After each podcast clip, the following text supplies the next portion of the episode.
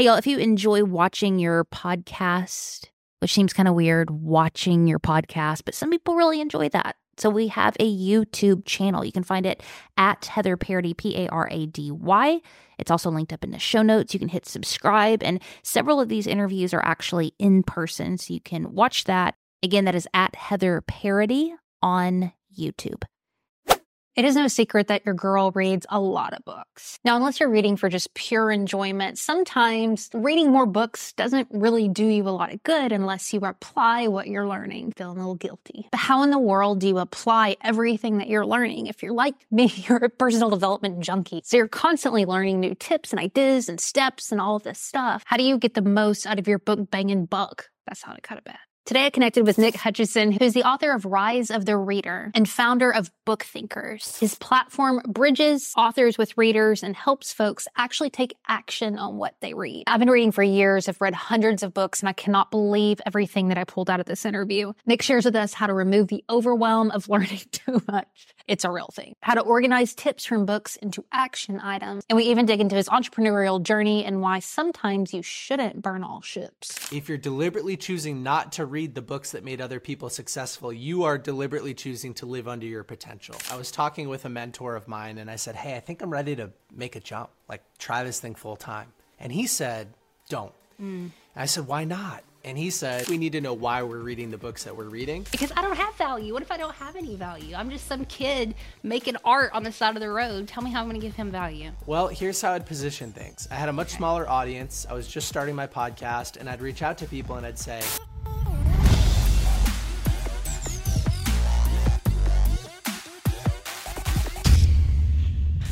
Nick on the show with us. And when I scrolled through your IG, Nick, I was like, you're my kind of person because you are a book nerd. And I hope I don't offend you by using the term nerd, but I own it. I love reading. Reading has absolutely 100% changed my life because there's a lot of us out there who maybe don't have access to people that we wish we had access to. Maybe we were dealt the wrong hand of cards, and sometimes media and books are our first entry step into realizing we can absolutely change our lives. And Nick, I just respect the hell out of what you're trying to do out in this world because what you're doing is you're giving a tool to people to change their lives, and it's just through this beautiful form called books.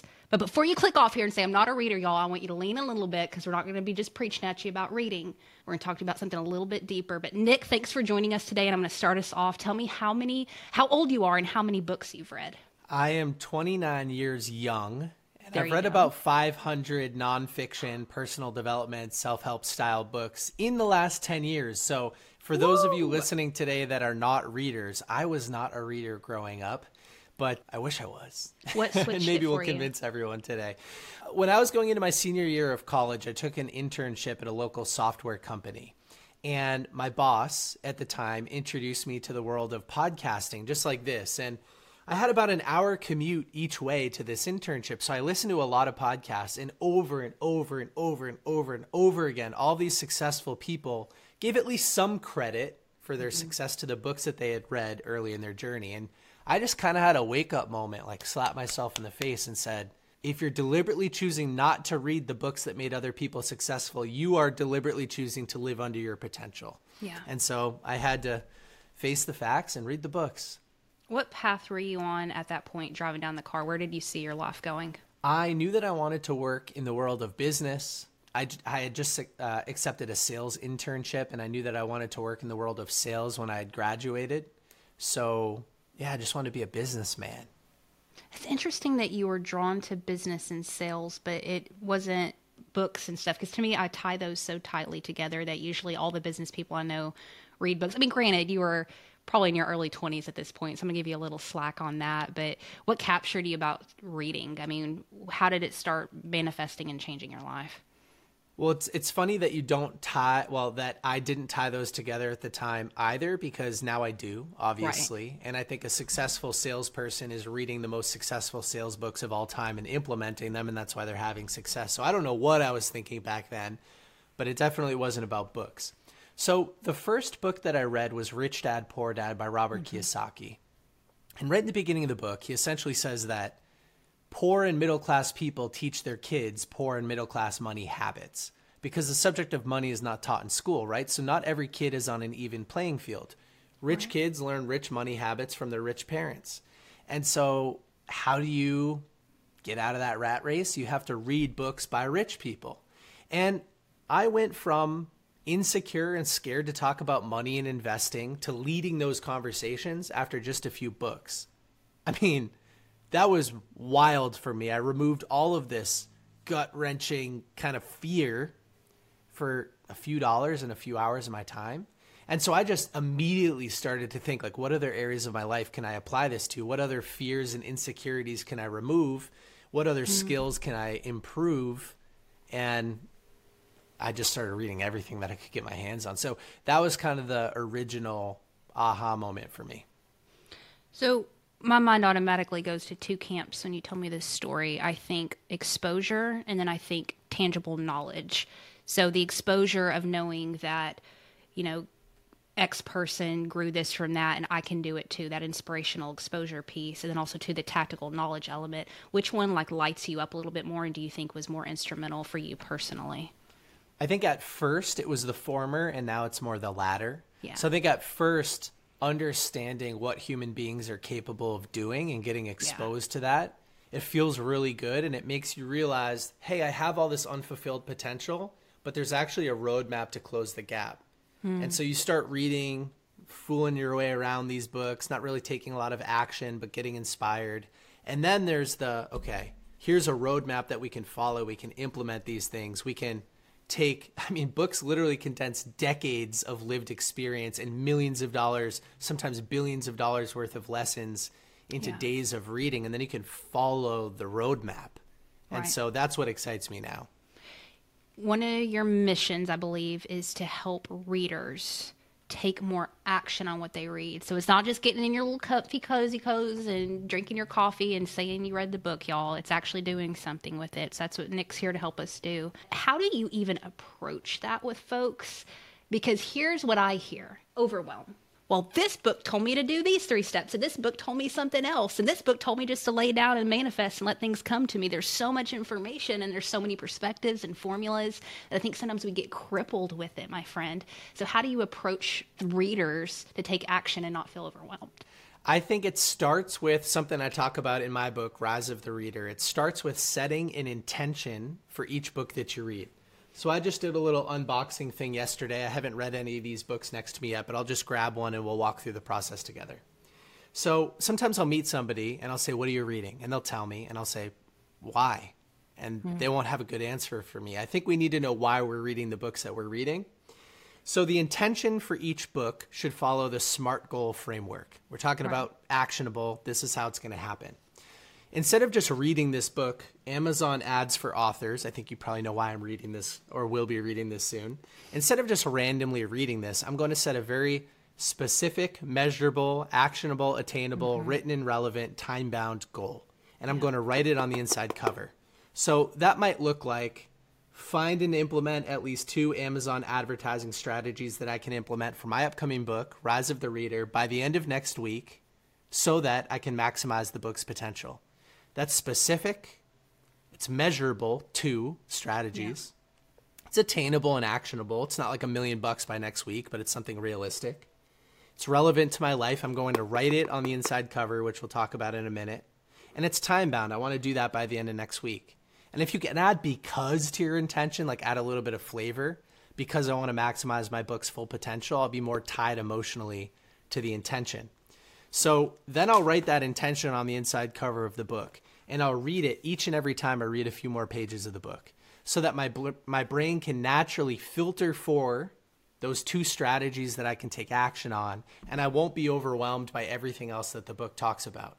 Hmm. So, to wrap this up, at the end of the book, I might have 20 or 30 strategies. That's overwhelming that I've highlighted as I'm reading. But if I can just pick the 20% of them that I think might have 80% of the impact, and just take action on the most highly leveraged activities related to my intention, yeah. now I'm set up for success. How you, how do you eat an elephant one bite at a time? Right. How do you change your life one action at a time? You implement one thing from a book at a time. That's how you sort of remove the overwhelm from my experience. I love that. gosh, I, I read so much. So this, I'm like completely geeking out over your process right now because, you know, I mean, like I have like these stacks of books, and what I do is I'm just a doodler and drawer. I'm a very like, ah, I, I just throw up all over the paper. I love it. And I'm like, oh my God. And then I have 50 of those and they're sitting over there and I don't know what to do with it. You mentioned writing in on the cover. Remind me what you write on the inside of the cover again. So I write that intention and intention. It, it should follow, yeah, it should follow that SMART goal framework. Find and implement at least two Amazon advertising strategies for my book by the end of next week. Like that's what I write down and then I reread it each and every time I dive into the book. Okay. One more nerdy question and then we can move on from here. But I'm, I'm curious, do you have like any kind of filing system? I, I do a lot of writing and like pulling quotes and so forth from different books. Do you store quotes or bullet points or anything digitally? Absolutely. So, first, I rewrite everything on paper. Okay. One of the things about retaining more from the books that we read, and I love this line repetition leads to retention. So, the act of rewriting everything with your hand first, that's a form of repetition. Then I take the 20% that I think can change my life and I'll rewrite that mm-hmm. now using a keyboard into an Evernote document. And you can tag in Evernote like what each bullet point or quote is related to so you can search by subject or genre. And it's really easy to filter and, and store stuff that way. So I use Evernote. So good. So here, here's this young man. Let's let's get back to him in the car. He's starting to discover books. These podcasters are talking about books. He starts reading these books. He starts implementing all of these practices and setting an intention when he reads. And you start act, taking actual action, and you can see your life start to change. Starting, I think you said, with money, the conversation around money, and into other areas of your life. At what point where you're like, damn it, forget this business sales stuff. I'm going all in on books and actually going to build a community around that. So I have a little bit of a unique story here. Very early in the side hustle of building book thinkers while maintaining a full time job, I was talking with a mentor of mine and I said, Hey, I think I'm ready to make a jump, like try this thing full time. And he said, Don't. Mm. I said, Why not? And he said, Nick, if you try to build the parachute on the way down while you're falling through the air, you're going to operate from a place of scarcity. He said 95% of small businesses fail in the first five years because they run out of money. You don't want to run out of money. He said you'll compromise on your values, you'll give up, you won't persevere mm. long enough, and you'll go back to your full time job. So, what he said was keep your full time job, your nine to five, do as much as you can to automate your responsibilities, to have less responsibilities. And because you're learning a skill set that literally translates into building a business, sales and marketing, small business, the time there is not totally wasted. And it will give you the ability to build up a financial nest egg, an emergency fund, whatever you want to call it, so that if you run into some roadblocks as you continue to build your side hustle, your five to nine, you don't have to give up on it. And I am so happy that he gave me that recommendation Ooh. because the business failed for years mm-hmm. and years and cost me a ton of money, but I was connected to a purpose, so I didn't give up on it. Now we employ 10 people. We work with hundreds of authors a year. Um, things are good, but we failed for so long. And so here's kind of the home run point for everybody in today's audience that I think is a little abnormal about my story. I literally employed full time people in my side hustle before I left my full time job. Like, that's how long I waited to make the jump. And slow and steady wins the race. Like, no matter how many times you read Aesop's fable, the tortoise mm. and the hare, the tortoise always wins. Mm. And so that was really cool advice for me, and I'm happy that I followed it. I just I want to like fist bump you through the screen like right now because man, you know there's so much pressure, and I'll speak for myself. I know I have felt like a failure if my side thing wasn't working. You know, I had this stream of income coming in, but I was really passionate about this. And unless this was making this, then you feel like that you you just fail, that you're not meant to do it. And the story you just told, thank you for being honest and sharing that vulnerably because so many listeners, I think I told you before, of my crowd are in that spot right now. We have families, we are responsible, we want to do the right thing, have freaking put food on the table, but in the same sense, there's this other thing over here that I believe is a calling on our life that was given us given to us by God. And there's a guilt thing there. It's like if I were supposed to do this, why am I not making income from it? Or am I selfish Am I selfish detouring this straight conventional path by entertaining this craziness right here. I just threw up all over you, Nick, but anything that I just said stick out to you? Did you feel any of that guilt or did you just have a better head on your shoulders than I did? And that's okay if that's what it was. No, I definitely felt that guilt. The term entrepreneur, like you don't feel like you can say you're an entrepreneur unless it's your full time focus. And I had people, yeah. listen, I gave keynotes or people introduced me as an entrepreneur when I still had a full time job. I was on yep. podcasts yep. being called an entrepreneur when I still had a full time job. I was selling and employing people while still having a full time job. So I always balanced with that a little bit. I have tons of additional thoughts, but we could we can pause there and see what yeah. you're thinking. I don't want to I don't want to ramble on it too much. I want to know you're you're working this full-time job you're building this side hustle. Tell me was it just time that you were able to take the leap with this what other like do you what other things do you attribute to being able to take the leap because if you could save anybody years and years or is that what you recommend that it actually takes before you can jump ship no i, I think time is one variable and there are mm-hmm. definitely ways in hindsight that it could have accelerated that timetable a little bit making faster decisions has been on my mind a lot recently oh, sometimes oh, people Jesus. take weeks or they take months to make decisions and the faster that you can make decisions the faster you'll probably fail but through failure you'll learn. And so the entire process gets condensed. The faster you can make decisions, the faster you can fail, and the faster you can learn and then make iterations from those failures. So, what Book Thinkers is today in my business and what this book that I'm putting out is today is totally different than where they both started. But mm-hmm. what I didn't do was wait to be perfect before I started. I put things out too early, sort of embarrassed a little bit, and I collected feedback. That's called a minimally viable product a lot yep. of times in business. Yep. And so what you don't do is make assumptions and then get proved wrong by not having product market fit and then have to spend all the money to go back and Preach. restart anyway. You just improve pe- you include your audience, your target customer in the process of building what you want to build. And so Preach. those are a few things that that definitely helped accelerate the time clock a little bit. Yeah, uh, Rick Rubin talks about that. And have you interviewed him? If you when you can interview him, man, oh man, that'll be the day. Uh, Creative Act, he mentions showing your work before it's ready, just for what you said, because it, he said that the work likes to reveal what it is through the process of giving mm, it. And I love what you just said, but there's so much ego that we have to swallow from that because I want Nick to think that I have my shit together and then I have, you know, this is an awesome product immediately showing you but the humility that comes with saying, I'm going to give something in its imperfect form so I can figure out and learn and grow from that, make faster decisions, dude. I mean, that's some badass advice right there. Yeah. And you said it better than I did. And so did Rick Rubin. I agree a thousand percent with that. And I, yeah, there were a lot of times where I didn't follow my own advice there and I paid for it financially yeah. and with time. Yeah. Now, you've built an insane network.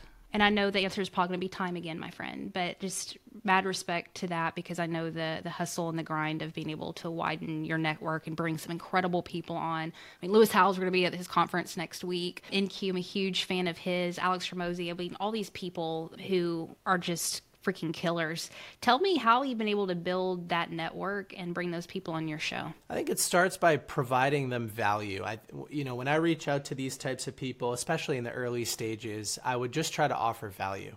Nick, so, I yes, don't like that um, answer. That's so hard because I don't have value. What if I don't have any value? I'm just some kid making art on the side of the road. Tell me how I'm going to give him value. Well, here's how I'd position things. I had a much okay. smaller audience. I was just starting my podcast, and I'd reach out to people and I'd say, I want to help you amplify your message. This book is amazing and I'd like to share it with so my audience because most likely most of my audience they don't know who you are, but I wish they did. And so mm-hmm. now I'm now I'm just yes, I'd like to borrow their credibility by hosting them on my podcast because it's going to help me generate a lot of business and and grow my show, but I'm not going to tell them that. I just want to tell these people, let me help you share your word, your mm. message mm. in the most genuine way possible. And as the audience starts to grow, as you start to leverage the credibility of a lot of cool people, yeah, that becomes easier, but you know, I've I've realized a few things over time. Number one is that the larger the audience of the person you're prospecting is, the less messages they're actually getting.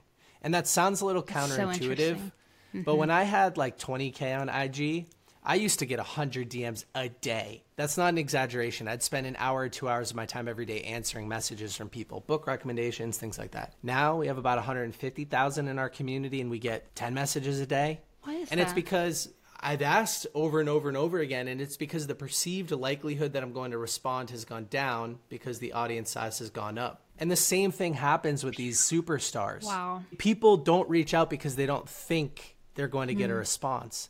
And mm. so once I realized that, I went all in on it, and everybody responds. Not everybody, but most people do. The other thing that I'll say for your audience and for you, Heather, is that you have to be, and I'm not practicing this right now, but you have to be a surgeon with your words. So I love this metaphor that surgeons don't make extra cuts while performing surgery. Why? Because it's not necessary to the outcome. Salespeople, podcasters, content creators shouldn't use extra language while prospecting. It's not necessary. So, my message to somebody, an A lister, is not paragraphs. It might be, hey, congratulations on the upcoming release of your book. I interview authors like insert three people they follow Yeah. and help them, you know, promote their content to my audience. I'd love to have a conversation with you as well. Here's a link to book a, an interview. That's it. That's it. I, I it love works. that. I love that. The, the y'all hear what he said. Be short, quick, to the point, because otherwise you're going to annoy them because they're busy AF and they're not going to read all of it and completely dismiss it. That's so valuable, Nick. Yeah, as somebody who is time pressured himself, I'm far more likely, just I noticed this over time too, observing myself from a third party perspective. I'm much more likely to answer a message if it's shorter. Mm-hmm. I'm far less likely, I'm not less likely because I answer everybody, but I'm less likely to answer it Right. with enthusiasm if you make me read five paragraphs first. With enthusiasm, I love that. Do you, Yes. what is your opinion on leveraging influence? I know that's people's minds immediately go there, and I'm curious if you, you know, with all the people you've interviewed, I mean, you've, you've interviewed quote big authors and quote smaller authors. Have you seen much of a difference with that? I'm just curious as far as your response goes. Yes, if somebody can repost a piece of content and they have a bigger audience, it does provide more value and leverage to yourself. Trust is don't. transitive. They usually don't. Right. So it's a good point. I think there's, I could probably argue for both sides. Because trust is transitive, like Heather, if you trust Lewis and I can show you that Lewis trusts me, you're far more likely to trust me as a mm-hmm. result. So I think there is some benefit there. But you are right in that working with somebody with a smaller audience, but they'll go out and promote you a lot more is probably more valuable than working with somebody with a big audience and won't promote you at all, especially from a podcast or content creation standpoint. Right. What is your vision from here, Nick? I know you want to connect readers and authors together and make this world more actionable and sexy and awesome for this younger generation. And so I'm putting the words in your mouth with that. I just I don't see many usually people promoting books are older people. And since you have kind of a young vibe too, I just think it's really cool. What is like the big vision from here? Do you believe this is like your life's calling? This is what God put you on this earth to do? Is this thing around books, or do you see this as something more seasonal? Personally, I try to optimize for enjoying the passage of time. I like to do what I like to do, and I don't like to do mm. what I don't like to do. And so, right now, I live in the present moment. I love everything about my day to day. I consistently perform energy audits within my business. I'll look at an entire weeks of activity and I'll say, what brought me energy, what took me energy, what was neutral. And I try to outsource, eliminate, automate anything that was neutral or took energy from me. So I optimize for enjoying the passage of time. Right now, that looks like Book Thinkers. It looks like my podcast. It looks like this book that I'm putting out. And I'm not tied to that being my forever plan, but it feels really good and I really enjoy it right now. As far as setting future goals, I don't have a future vision that looks different than what I experience on a daily basis today because I've already optimized for what I enjoy. But I'm sure that my taste will change over time. I mean, who knows? My goals are always written in pencil because of that. But yeah, you know what? I feel good. I don't want a reality that's too different from what I have already. I'm, I'm so grateful you brought up optimizing based off what gives you energy because this is something that I've struggled with in all the books that I've read is this mixed messaging with struggle versus what you just said what brings you life what brings you joy so I can see on one side the, the grit and the grind and like growth only comes through the pain blah you know and then there's you know stuff like Esther Hicks, it's like, what lights you up? You know what I mean? So you have like these two extremes, and uh, I love both of them. And I think there's a yes and. We live in a yes and world. But how do you wrestle with what is growing pains for you and your organization versus something that you shouldn't be doing. I'm not afraid to make mistakes. I'm not afraid to fail. Mm-hmm. I study a lot of Stoic philosophy, things that can keep me grounded in logic and mm. less in emotion. I'm, I'm not an emotionally reactive person anymore. I definitely used to be, but books have solved that problem for me. So I embrace failure. I embrace a little bit of discomfort, not enough that could burn me out, but always enough to push the agenda forward a little bit. And I used to think that my one word was progress. And so just because I live in the present moment doesn't mean that progress doesn't bring me joy. Discomfort and failure, those bring me That's joy. good. You know, it's it. Yeah. It's a process. It's not an outcome. So like I'm not just sitting here meditating all day long, but I'm living an actionable lifestyle that fulfills me. And so yeah, I think mm. there's definitely like I want to live on the edge of my comfort zone. I don't want to overextend and get too far outside of it, mm. but I also don't want to live within it too far either. I think like balancing right on that boundary of too much but not enough. Like I enjoy the dance and I don't get stressed out about it. I love it. What do you say to people when they say that either A, they don't enjoy reading or they can't? I mean, are you just as big of a proponent of audiobooks and podcasting form, or do you push people a little bit to go the paper route? Is there something special about that? Okay, I have two answers for this. Number one, if somebody tells me they're not a reader or that they can't read, I'll say, if I paid you $10,000 to read a book by the end of next week, do you think you could do it? And Yeah. they'd say, of course I can. And so now it's a question of prioritizing time and assigning enough value to the book, not a question of whether or not you can read. So the follow up there is how do we schedule enough time in our calendar to make it happen? And the following math is pretty blowing, mind blowing replacing, so not finding, but replacing low impact activity with reading books. So replace the first 15 minutes of your morning Instagram scrolling or TikTok scrolling, not the whole mm-hmm. thing. Everybody spends time on their phones, just the first 15 minutes with reading a good book. And the first 15 minutes of your Netflix or your Hulu or your whatever HBO in the evening, not the whole thing, just 15 minutes. Yeah. 15 minutes of reading for somebody who's just starting out is about 10 pages of a good nonfiction self help book. You do that twice a day, that's 20 pages a day. Five days a week is 100 pages a week. That's about, give or take, 20 books a year Yep. by just replacing a little bit of time in the morning and a little bit of time in the evening on work days. That's it. And if you can read a book that solves an immediate problem in your life or can help you close the gap between where you are and where you want to be by improving a very specific skill that's holding you back, you'll be tied into that book. It's literally going to help you solve problems. And so, those are just a few of the examples I give in my upcoming book. I want to show people that books are an incredibly efficient vehicle to close that gap and help you live up to your fullest potential. Like, I genuinely believe that. A freaking man. Amen, Yeah. man. I have a final question for you uh, that I'll get to in just a second. But thank you for doing this work out in the world. I'm really grateful we had a few minutes to connect, but I'm even more grateful that there are voices like yours that are pushing the book agenda on us.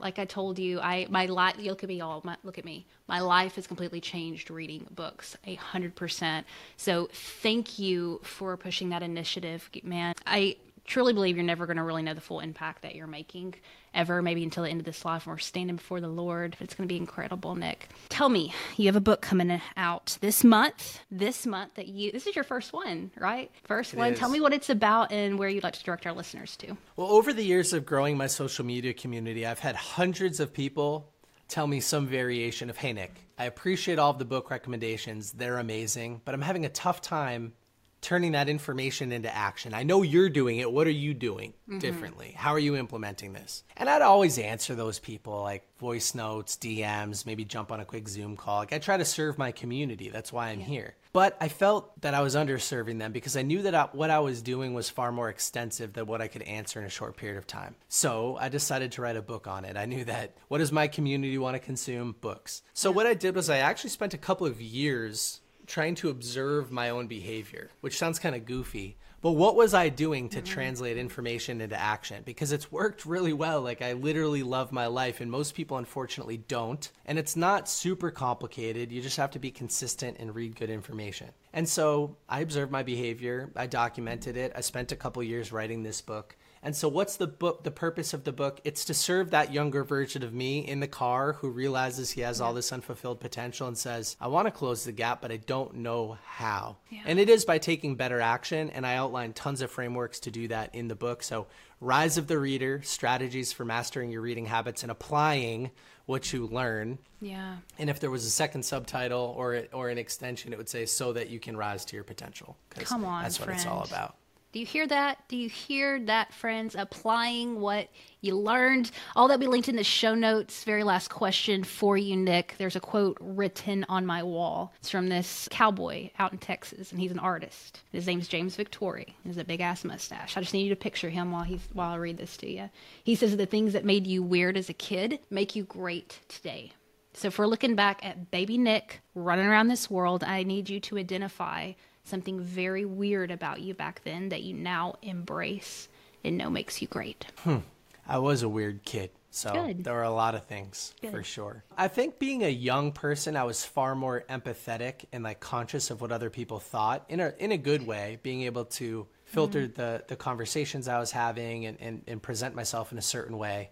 And I got away from that in my teens and 20s, but I'm totally back in that world now. I'm, I'm super conscious of what other people are going through. I'm super conscious of how my communication impacts them. And so, yeah, I think that was one of my superpowers when I was little. I never gave it credit, but I totally give it credit now. Ooh, this world needs that superpower, Nick. Thank you for jumping on today. This was awesome. Thank you, Heather. You're amazing.